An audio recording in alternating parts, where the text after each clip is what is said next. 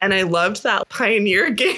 I was like, of course, that's how like a nerdy gamer is gonna like slide back in with his friend, but I thought it was good. Yeah, with the Pioneer game, when I first read that chapter, I kind of hated it. I skipped through it. I really hated it. I didn't like it either. I was like, this is so dumb.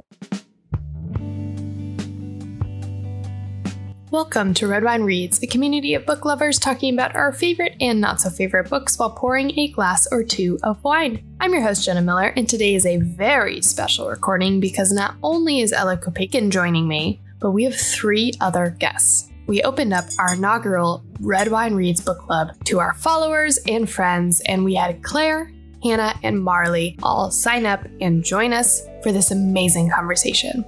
Now, before we start, I will give you the same old warning that we will spoil the endings of the books review. So if you don't like that, then please go finish this book and come right back to this episode. But if you're just here for the fun loving conversation, then welcome. We are so glad you're here, and maybe next time you can join us in person. Now, whether you want to read one, none, or all of these books that we read this month, this year, this week, the choice is up to you. These reviews are not backed by any science or experience, just purely two or in this case, five opinionated amateur readers, so you may hate the books we love or love the books we hate. Everyone has different tastes, but we hope this podcast is fun to listen to no matter how you like your books. You can tell us your opinions and maybe sign up for the next Red Wine Reads book club on our Instagram and TikTok at RW Reads Podcast. That's at RW R E A D S P O D C A S T on Instagram and TikTok. So without further ado, let's pull some corks and get reading. This week we read Tomorrow and Tomorrow and Tomorrow by Gabrielle Zevin.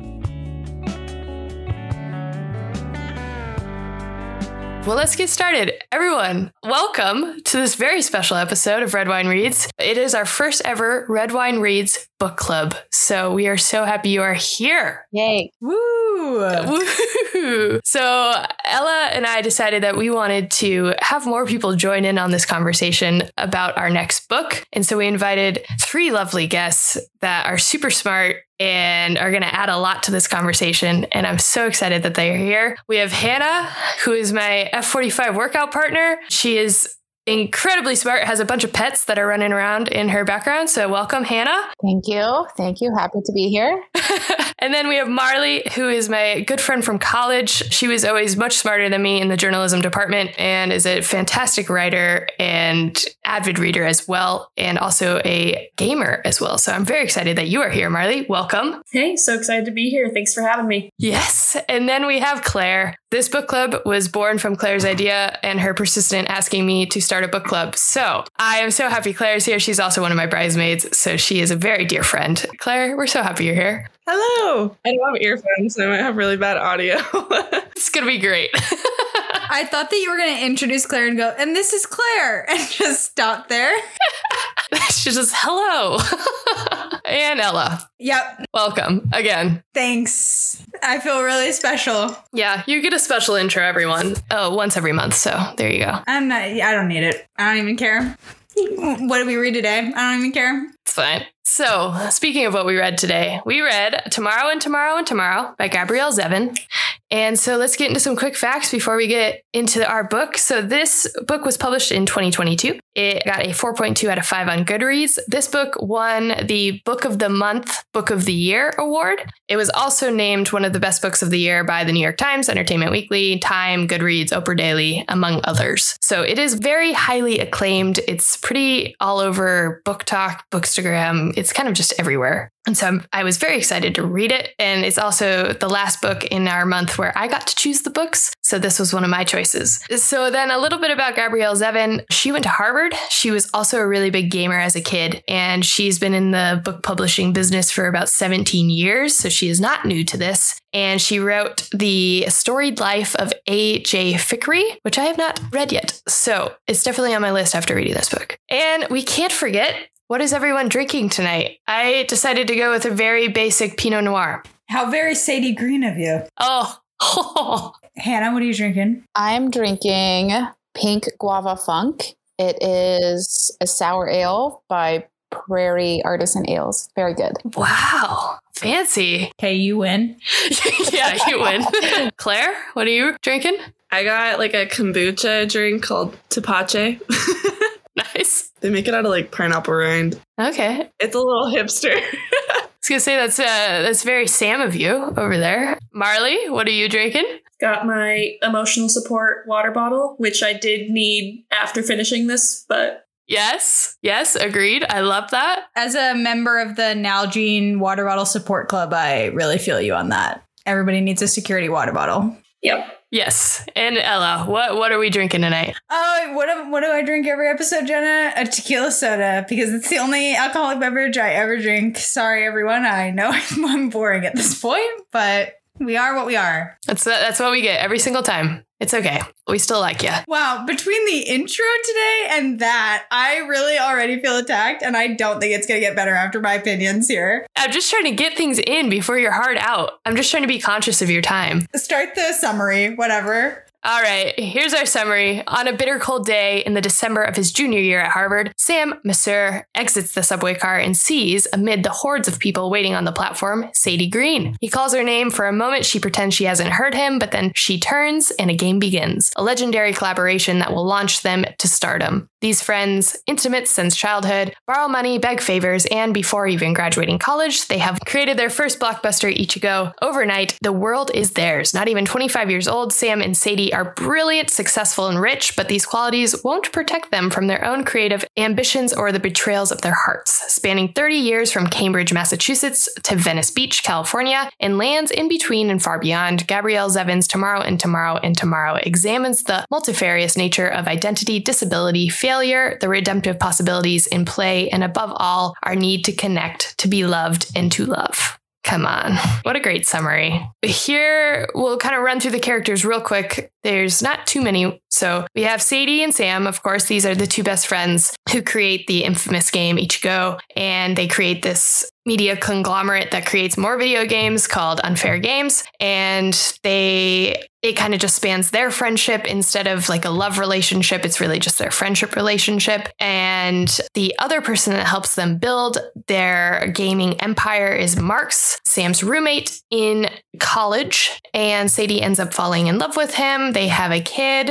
We are totally uh, not spoiler free here. And I also say it in the intro. So when people are listening, this is not a surprise, but spoiler Marx dies. So that's very sad. But then Sadie is left as a single mother to her daughter, Naomi.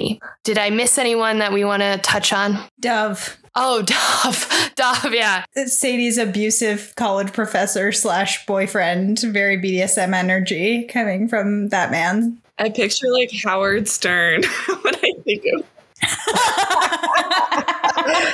The perfect description. oh my god, that's hilarious. Yeah. And I guess uh, Dong, Sam's grandfather, who got him introduced to games with the Donkey Kong game in his pizza shop.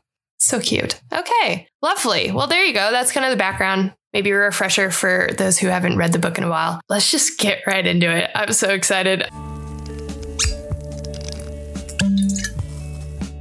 I know where I stand on this book. I'm so interested to hear where you guys stand. So, initial thoughts when closing the book. I can start for me. It was an immense satisfaction because I thought this book was written beautifully. But also, I read the part where Marx dies. I read that chapter right before I went into work and hadn't had a chance to like finish the book to like get that feeling of like, so I went into work and it was a bad day. I was like emotionally wrecked before the day even began. But I would say like my initial thoughts was I was just like, boom, that was in the top 10 best books I've ever read. I had the initial reaction of being immensely dissatisfied because I absolutely despise that plot twist with my entire heart. So I closed the book and I was like, wow, I hated it. But then I sat with it and I was like, no, you know what? This was a really well written book. I just hated every character in it except the one that died. And she's a really good writer. So I'll forgive her for having a bullshit plot twist. Yeah. Anyway. Hannah? Yeah, when I first closed the book, my first thought was, wow, I wish that was 150 pages shorter. I felt like it just like went on forever. It was a good book and I liked the story, but I remember like literally being three fourths of the way in, like, when is this book ending? We've explored everything that we could explore. Like, where are we going? It felt really long for no reason. And like, I just really struggled with that. I also disliked how she killed off Marx. And then also that Sadie just, I really disliked her after the death of Marx. She just took a nosedive and I did not like her character. I mean, I have struggled with Sadie throughout the whole book. And then, like, she became, I mean, grief is a hard thing and, like, changes a lot of people, but, like, come on, Sadie. Okay. I have a lot of thoughts to add to that, but before we do, Marlee, please take it away. I think initially closing it, I was felt just that feeling of this is a book that's going to sit with me for a long time and I am going to be like disentangling.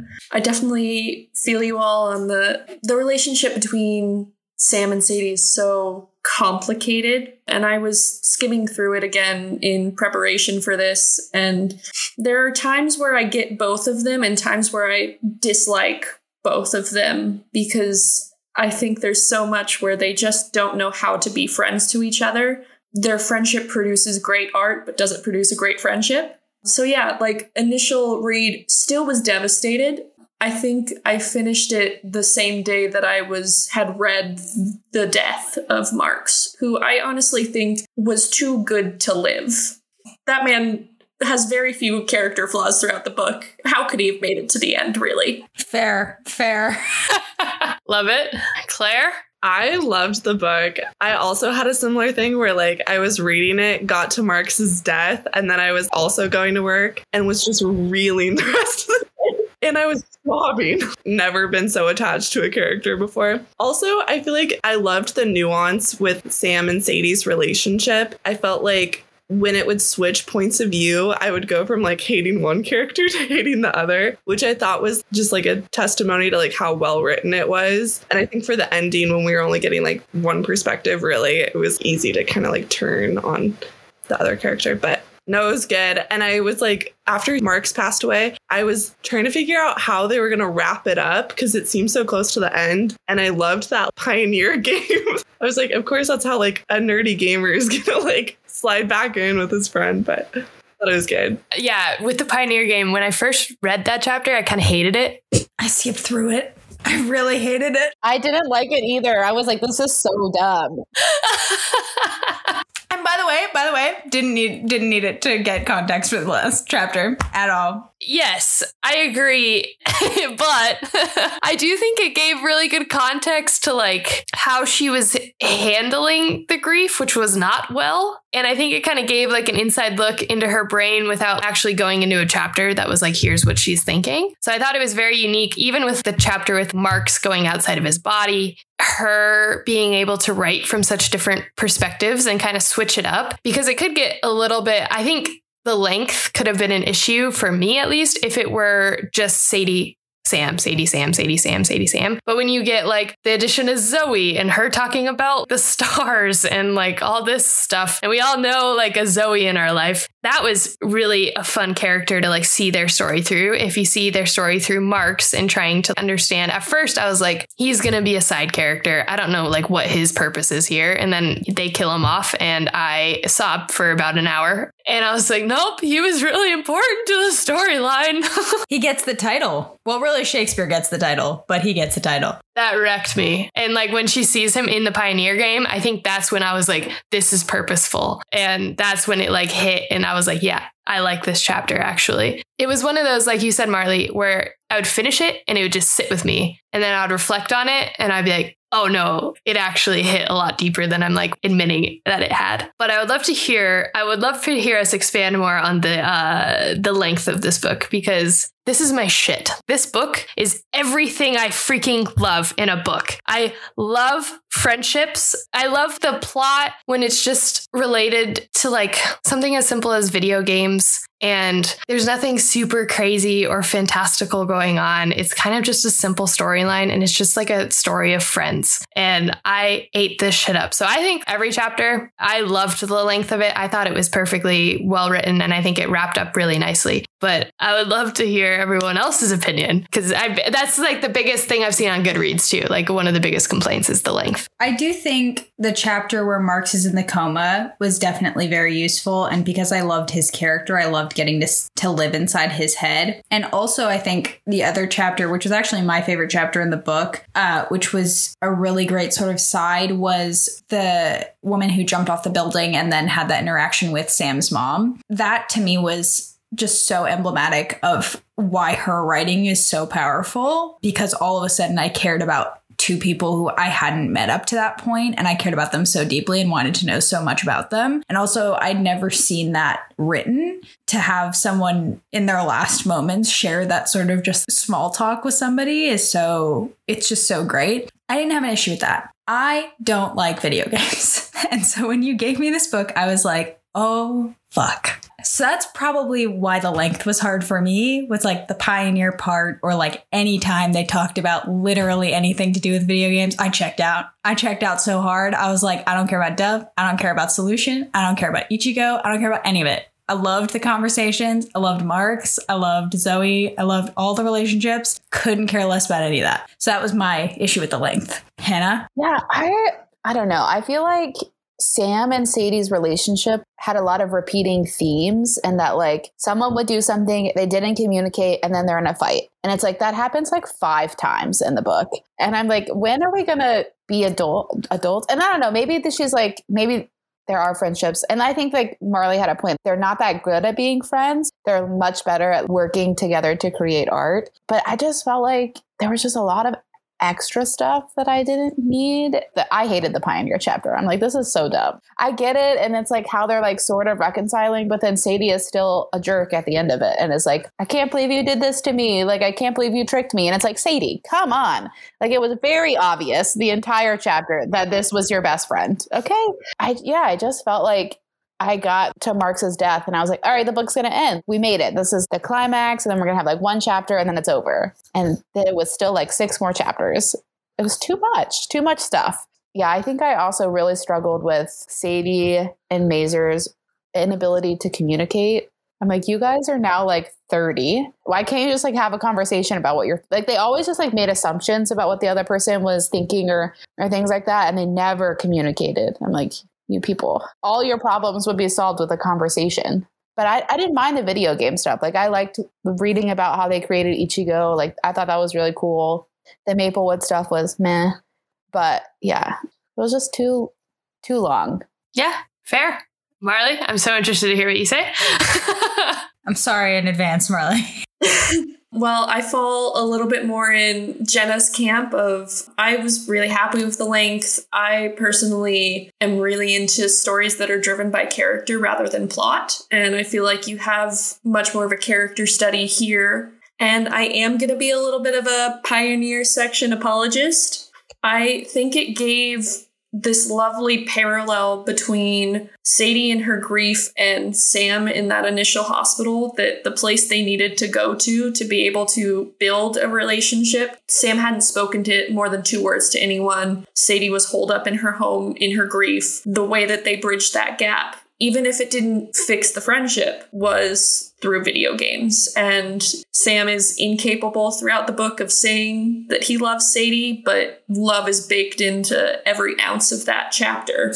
And I think there's a bit of a theme going through of mortality. And in video games, you never die, you just start a new life.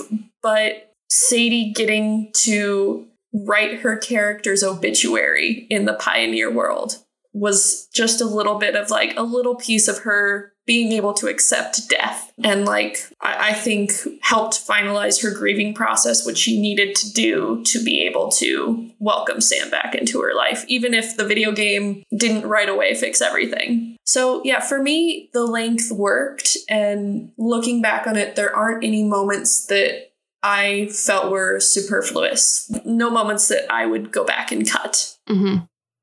Riley's gonna make me cry. Golly. Yeah, that was beautiful. Claire? okay. I thought the length was good, and I am an advocate for Pioneer Land. we should get t shirts. Pro or anti?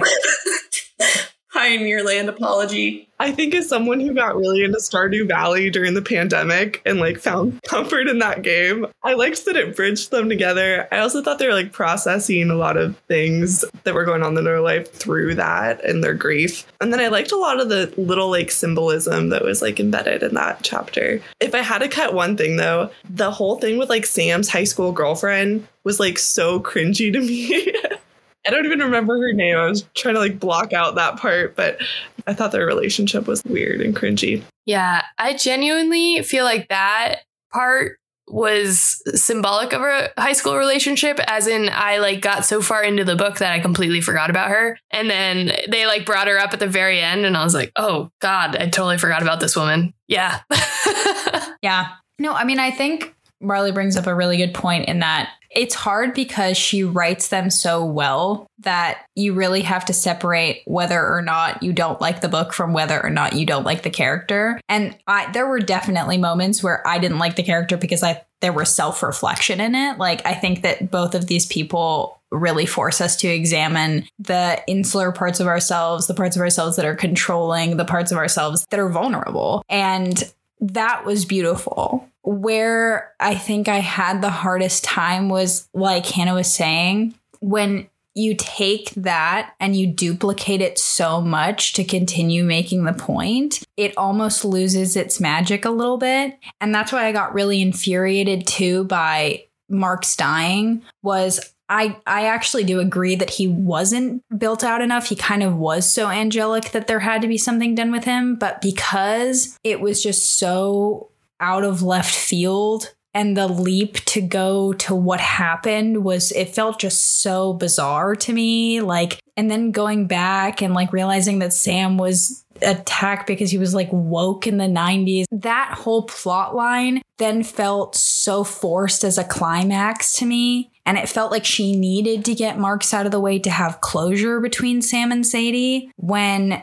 I think all she had to do was build out Marx slightly more to make him part of that. I don't know. There was something about it that because it was such a highly intelligent book and how it was written and how it was mapped out, to have that be the climax, I was bummed by it because then I don't know, just like it just felt like she needed a way to get them back together and she didn't know how, so she thought she'd kill off Marx. And it opened up a whole new can of worms. And I just felt like the last third of the book didn't relate to the fir- first two thirds that it came in in a lot of ways. So yeah, that's that was my thought. and you disagree. yeah, I'm gonna counter and I'm gonna see if, if Marlee is here with me and Claire. But I think the killing of Marx I do think it was shocking, but I don't think it was like it was drive me away from the plot shocking. Like it kind of felt like you were watching like Jane the Virgin. But that's the that's the key to me right there though. Is it's it was a book that was like oh, spoiler alert for my parents later. It was like a Sally Rooney normal people energy and all of a sudden we went into Jane the Virgin territory and I was like, "Excuse me, this is not a soap opera." Like what? Sorry, go on. Yeah, well, I think it fit in because in order for Sadie to I think have the closure with Sam and to almost like get on the same level. I know this is kind of like a morbid way of saying this, but like to understand each other, they had to go through this very large grieving process because like at the beginning when they're first brought together, they're both going through their own grieving process where Sadie's kind of grieving the loss of her childhood with having to be in the hospital with Alice, and then you have Sam who's grieving the loss of his mother, but with Sadie she's grieving or she's grieving the loss of like her childhood, but she, her sister lives through cancer. And so I think you kind of have to have this immense shift in energy for them to almost be like knocked back a few steps and kind of to find some common ground again, or else they're going to keep veering off so far from each other. So I don't know. That's how I saw it, but I would love to hear what Marlee or Claire kind of thought of that as well. Uh, yeah, I mean, um, I feel that Marx for so much of the book was the only thing keeping them together. So I think that's a big part of almost why you need to lose that character is to give them that conflict where the thing that was their glue is no longer there. Can they still make it work? And how does that friendship work then? I, I think it also is interesting to explore games as politics, which they do in other parts of the book. You know, you're looking at a lot of sexism in the industry. Um, you're having conversations around cultural appropriation. So, a conversation about, well, what if a video game was supporting gay marriage prior to its legalization? I think is a very interesting conversation to have and is re- incredibly relevant now as we're seeing a lot of backlash to LGBT people it just existing out in in public. And so seeing that it felt a, almost a little too modern in a way of having somebody who had that strong a backlash. But I, I think that there's enough reasons for that to exist in the in the book the politics of it the grief element that you discussed jenna and how it affects the relationship that to me it doesn't feel like it was like a telenovela style twist. It felt like a reasonable place for the book to go Yeah, Claire, Claire, Hannah, anything? I felt like our like Messiah died. His love covered everyone. like, Yeah, Jesus did die. sexy Jesus. I did think also like the shooting was a little like politically relevant too. And like maybe like a little bit unrealistic, but I also think like there's mass shootings, I feel like every week now. And so I don't know. It didn't seem like super. I feel like it's shocking whenever you hear of a shooting that has happened. And so I felt like shocked by that, but like it also feels like pretty connected to the current climate in America. But I was angry because Marx died. I think more so that. I feel like it was forced though. The whole like Sam is woke and like all this stuff is happening in Mapleworld and then he's getting all these death threats. I mean, it's so forced. Not to say that people weren't being very progressive in the 90s. I'm sure that they were. And rightly so. Like she's writing a book in 2020 about, or 2022 about the 90s. So obviously she's like pulling from current events. But it just felt like really forced. Like, hey, here's this opportunity in this book that I'm going to make a point and it's a good point to make. Mass shootings suck and people need to be more accepting of ideas. But it, it felt really forced in the book for the time when it was set. And just, yeah, kind of like Ella was like, she just like needed to create conflict. But there was already so much conflict in their relationship. We didn't really need this external conflict. I was going to pull from um, Ella's mom for this one. She said, we were talking about, you know, Daisy Jones and like how accurate it was to the day. And she was like, it wasn't very accurate, but it was a fun watch. It was entertaining and I was lost in the story. So I feel like with this, sure, maybe the shooting wasn't like the most realistic thing that would have happened in the 90s. And maybe Sam being so woke is like, again, not super 90s on brand. I don't think it took away from the story. It was such a natural transition for him to be like, I want to just like support my friends in any way that I see fit. And then him just being like, I don't really see a big issue with this if we're just going to have like a marriage. Like, I feel like that was just how his brain worked. He's like, it's a game. We're just going to like play a game and have everyone join in on the game. And I don't know if the shooting was 100% relevant in a way, but I think it didn't stop me and take me out of what I was reading.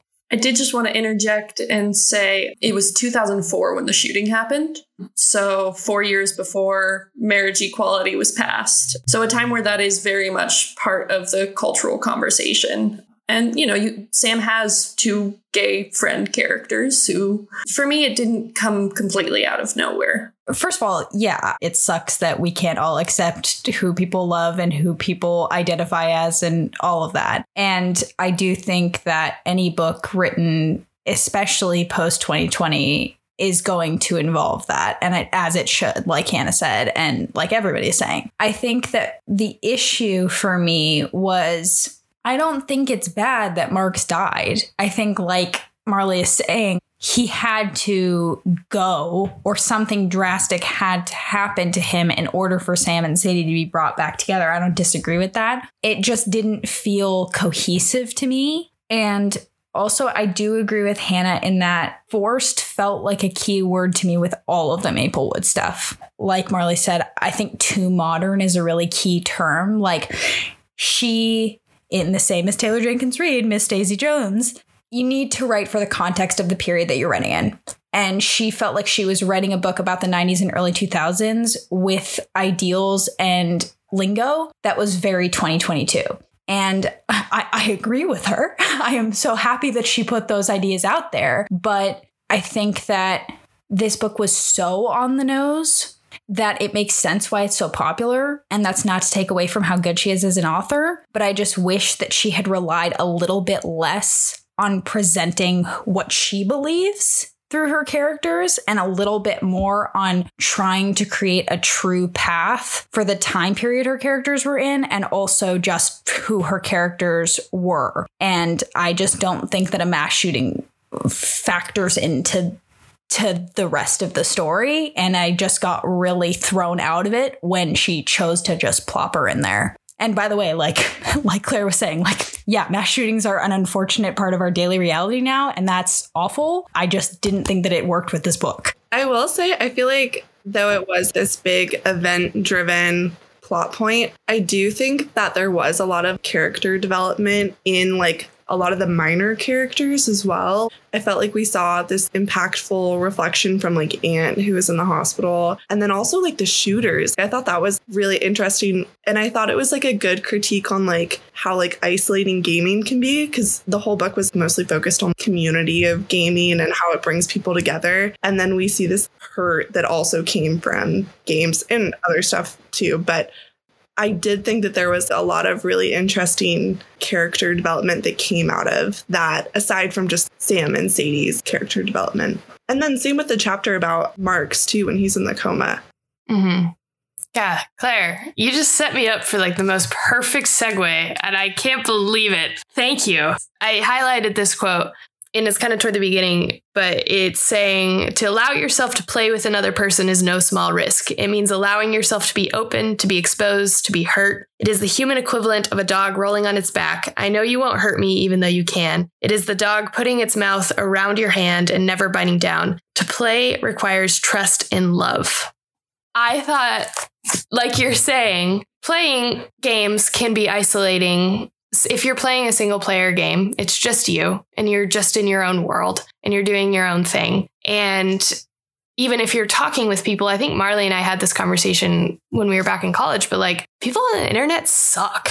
Gamers suck sometimes, especially to the women, the women gamers who are just trying to play and all of a sudden they're just getting absolutely cussed out by just like some stupid dude in his basement. But I think to open up yourself and to join this community that is, you know, you're both just kind of like opening up yourself to play and to do that with somebody else. It's kind of interesting to see play as being something that's vulnerable because that's usually the opposite. I would love to hear, Marlee, what your experience has been and like how that quote kind of hit. I think play as an adult is very different than play as a child because you know, when you're a kid, you're running up to the stranger at the park and you ask them if they want to play ponies, and it's fine.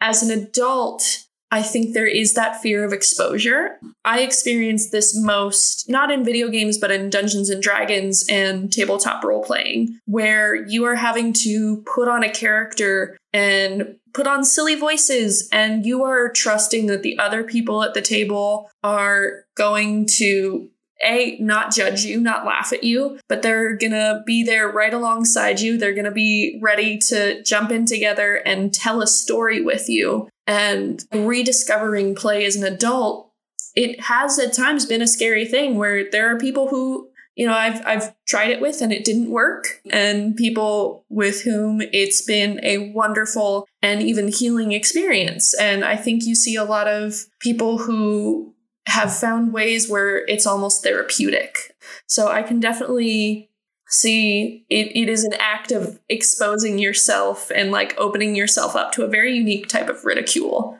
and just hoping that the other person is going to be there to catch you. Yeah, that's super powerful because even like, I don't know, maybe I was talking with you, Hannah, about this, but like making friends as an adult freaking sucks. It's so hard. it's hard. There's even an element of play in that where you're like, I am just gonna open up myself and be like, do you wanna like play with me? like, do you wanna hang out? Yeah, I mean, I'm moving to Austin in three days and I'm petrified for that very reason. Like, I'm excited to make the move, but I do think that there is an element of you move to a new place and all of a sudden you have to build a community again. And what rang true, at least for me, and I don't know about you guys in this book, is the combativeness with loneliness that adulthood brings and learning to be alone and how you can be comfortable in that. And I think that what was most true to me was just how the two central characters dealt with that and how they didn't know how to lean on each other, but also didn't know how to be by themselves. And that was very realistic. So yeah, I don't know where I'm going with that point, but um, yeah, making friends as an adult is intense and also just being vulnerable generally is intense and play i think goes hand in hand with vulnerability and it's one of the things that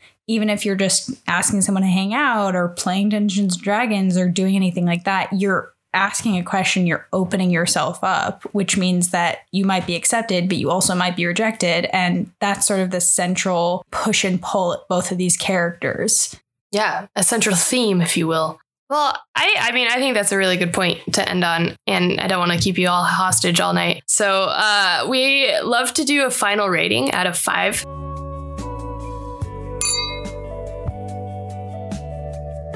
A five being, oh my God, wow. And one being, oh my God, wow. And then throwing it in the trash. I'll, I'll start so we get an idea. I gave it a five out of five, guys like I said, I closed this book and I said this is probably one of the best books I have read in a very long time. It just hit on everything that I love from a book, and I cannot say enough nice things about it. And I think I love all the points that you guys were making because it totally makes a lot of sense, but it it's not enough to change my mind. So I'm gonna I'm gonna keep my five out of five. Ella? Okay, final rating would be four out of five because I think that she's a brilliant writer. Cannot wait to see what she does next. And I think that she writes really beautiful characters. I just don't agree with her plot choices. And also I'm sorry that I don't like video games, and that's on me. I do love Shakespeare though, so really holler at Marx. love you, King. Yeah, no, I mean, I just beautifully written, understood emotions really well, couldn't deal with the plot twist. And, you know, Gabrielle Zevin, you did much better than most of the authors we review on this show. So brava to you. Love it. All right, Hannah. Yep, yep. So I gave this book a three out of five. We'll preface that I'm a pretty tough critic. Most books I read, it's really hard to get a five out of five for me. Like, I don't know. I need to like feel like I will read the book again if if it gets a 5 out of 5 and I definitely would not read this book again. I thought it was good. I liked the characters. It was just too it was too long for me. So I really I struggled a little bit near the end. So it was yeah, a 3 out of 5 for me. Lovely. Marlee. Yeah, um I think I'll join you on the the 5 out of 5. Literary fiction is my jam. This book is beautiful. I think she has the best final lines of chapters of any author I've ever read. There are so many like chapter endings that just it, felt like I could put the book down and sit with it for a couple days. My only real hangup is a personal one that I really don't enjoy reading age gap power imbalance relationships. So Sadie's relationship with her professor, especially the fact that it was abusive, wasn't super fun for me to read. But yeah, I'd, I'd go five out of five even with that. Yeah, we didn't even get to, into Dov. Ugh. Well, next one. Claire.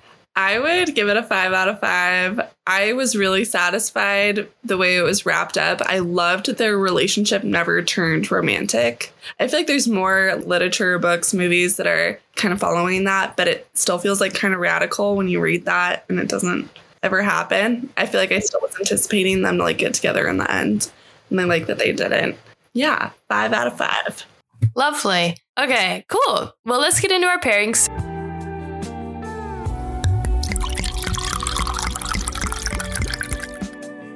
So, again, this is the segment that we like to pick drink, TV show, books, another book, and movie that might pair well with today's book. So, I can start.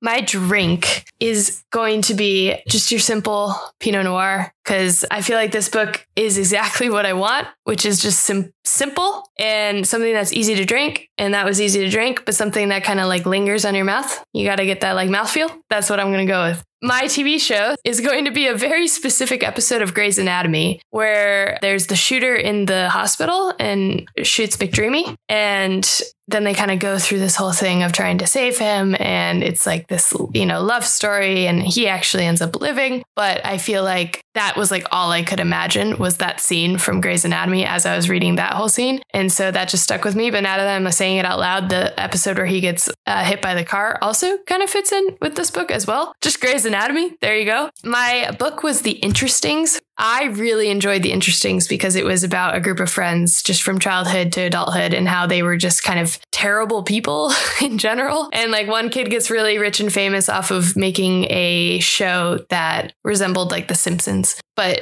it just kind of follows them through their like fame and their money and how they interact with each other. So I think that that hits it pretty well. And then movies, I couldn't pick just one, so I picked two. And one is Ready Player One, which is also a book, which of course is video games, uh, that nostalgia factor, how games can bring people together and also tear people apart. And then the other one was If I Stay, and this is based off of Marx's chapter of the girl who goes into a coma, and then she's kind of wandering around and seeing how her family is interacting with her and how they're grieving her and how her relationship with her boyfriend at the time is uh, portrayed through her eyes as someone in a coma. So I think that that one fit pretty well. Ella, let's get you in before you have to scoot. I'm just going to give you my pairing super, super quick, and then I will leave you wonderful people. Okay, my book is Just Kids, which Jenna will be reading with Rebecca very, very soon. Patti Smith's autobiography about her relationship with Robert Mapplethorpe, incredibly reminiscent of this book, a very big push and pull between two real life icons. Uh, my television show is Normal People, which is also a great book. Again, another beautiful push and pull between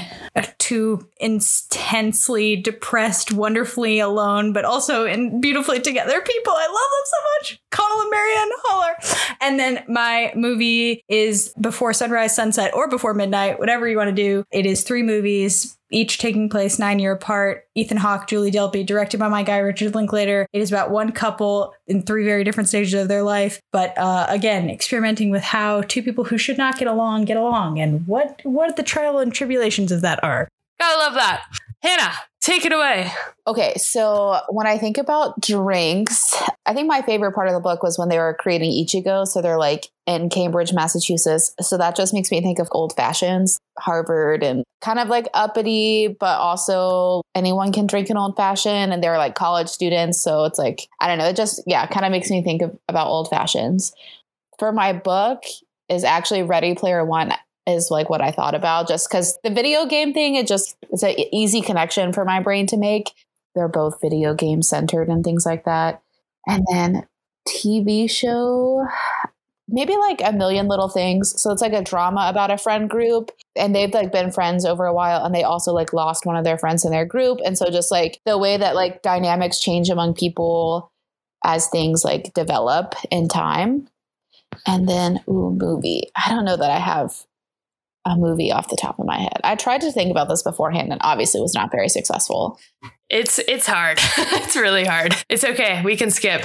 Marlee? So for drink, I was thinking a Midori sour. So Midori, you have a Japanese melon liqueur, which you get that Japanese influence from Ichigo. The color of it also brings to mind the classic gamer fuel, Mountain Dew. And I think sweet and sour describes a lot of this book for me. For the TV show, I said Mythic Quest, which is an Apple TV original series that is very it's basically if this book was a comedy. So you have the creative partnership of two people who are working together on a game that's basically world of warcraft. And it has its like very heartfelt moments. It just has a few more jokes. For a book i was thinking radio silence by alice oseman which is another book that has a platonic creative partnership and friendship at the center of it, which is really beautiful and deals with some similarly heavy moments. For a movie, I was thinking after all this, you need a palate cleanser.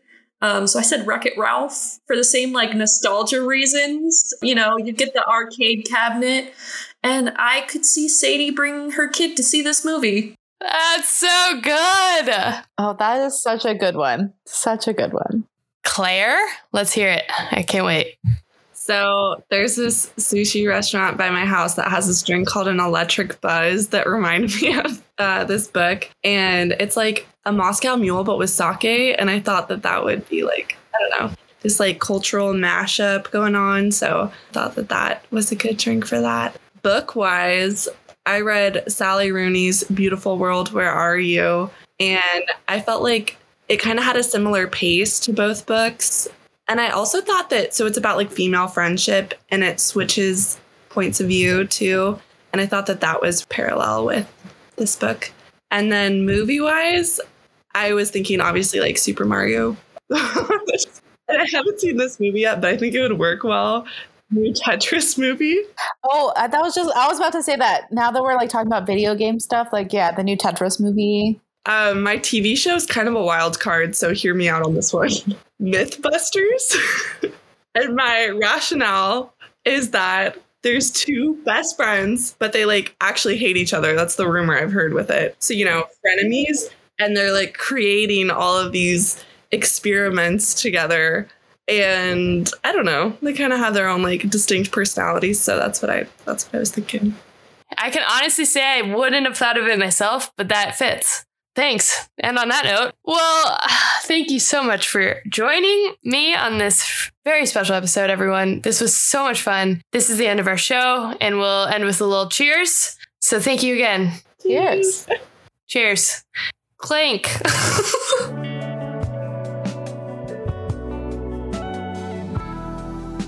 Well, that's the show. Thanks so much for listening. If you liked it, please go give it five stars on Apple Podcasts, Spotify, or wherever you're listening to this podcast right now. If you want more book related content, you can find us on Instagram and TikTok at RW Reads Podcast. Again, that's at RW R E A D S P O D C A S T at RW Reads Podcast on Instagram and TikTok. Until next week, keep your books open and your drink glasses full. Thanks all.